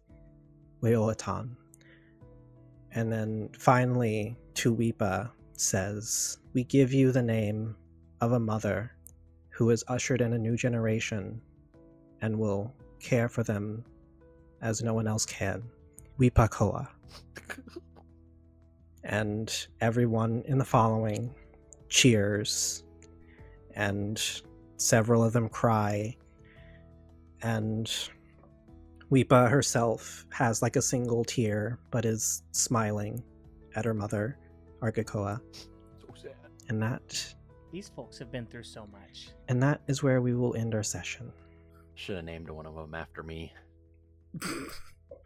I am going to pass it over to my players so they can tell you a little more about what we do and where to find us. Drew. Hello, I'm uh, I'm Drew. You just listened to me that whole time, but uh, thanks for listening. Just like Mimi said, and I manage a lot of the socials and the audio production for Tavern Rats in particular, and uh, I also do the audio production for Legend Lore. So feel free to like make comments on how you like this or how we can make things better here at Tavern Rats or in Legend Lore. It doesn't matter.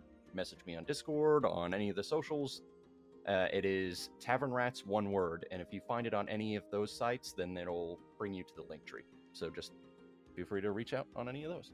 Thanks. Chris. Hey guys, Chris here. It's a pleasure to speak to you all at the end of this chapter, and just keep an eye out for my blog. It'll be kind of updates on the how we're doing, what we've got going on, introduction, introductions or otherwise with the players, and all sorts of fun things like that. Maybe sometimes I might go over what kind of what our decisions are going on behind the scenes, if it's so inclined. So check us out. Thank you. And Loren. I'm Loren, and I co host Legend Lore with Jess. Please come check us out if you want to hear us talk all kinds of crazy business about anything related to Pathfinder 2nd Edition. We have all kinds of crazy ideas, and you can hear it here on the Know Direction Network. And Jess. I'm Jessica Redekop. You can keep up with everything that I'm doing on my Twitter at Tectonomancer, T E C T O N O M A N C E R. Like Loren said, I also co host the Legend Lore podcast with her on the Know Direction Network. There's a lot of podcasts on Know Direction, in fact. You can check them all out at knowdirectionpodcast.com. If you want to hang out and chat with the cast of Tavern Rats or other Know Direction members, you can go to our Discord. There's a link on our website. You'll find the link right under the link to our Patreon, which you can click on if you want to help make shows like this happen. Thank you so much, Jess. And I am Mimi, also known as Michelle Jones. If you want to keep up with me, you can find me on Twitter and now on Blue Sky. I got an invitation. Uh, my handle is Alesha Kills. That is A L E S H A K I L L S. Uh, I have also got an itch.io store where I uh, sell various games and supplements for games. And I am on Pathfinder Infinite as Michelle Jones. Uh, if you don't know where to find me, Google me. Good night.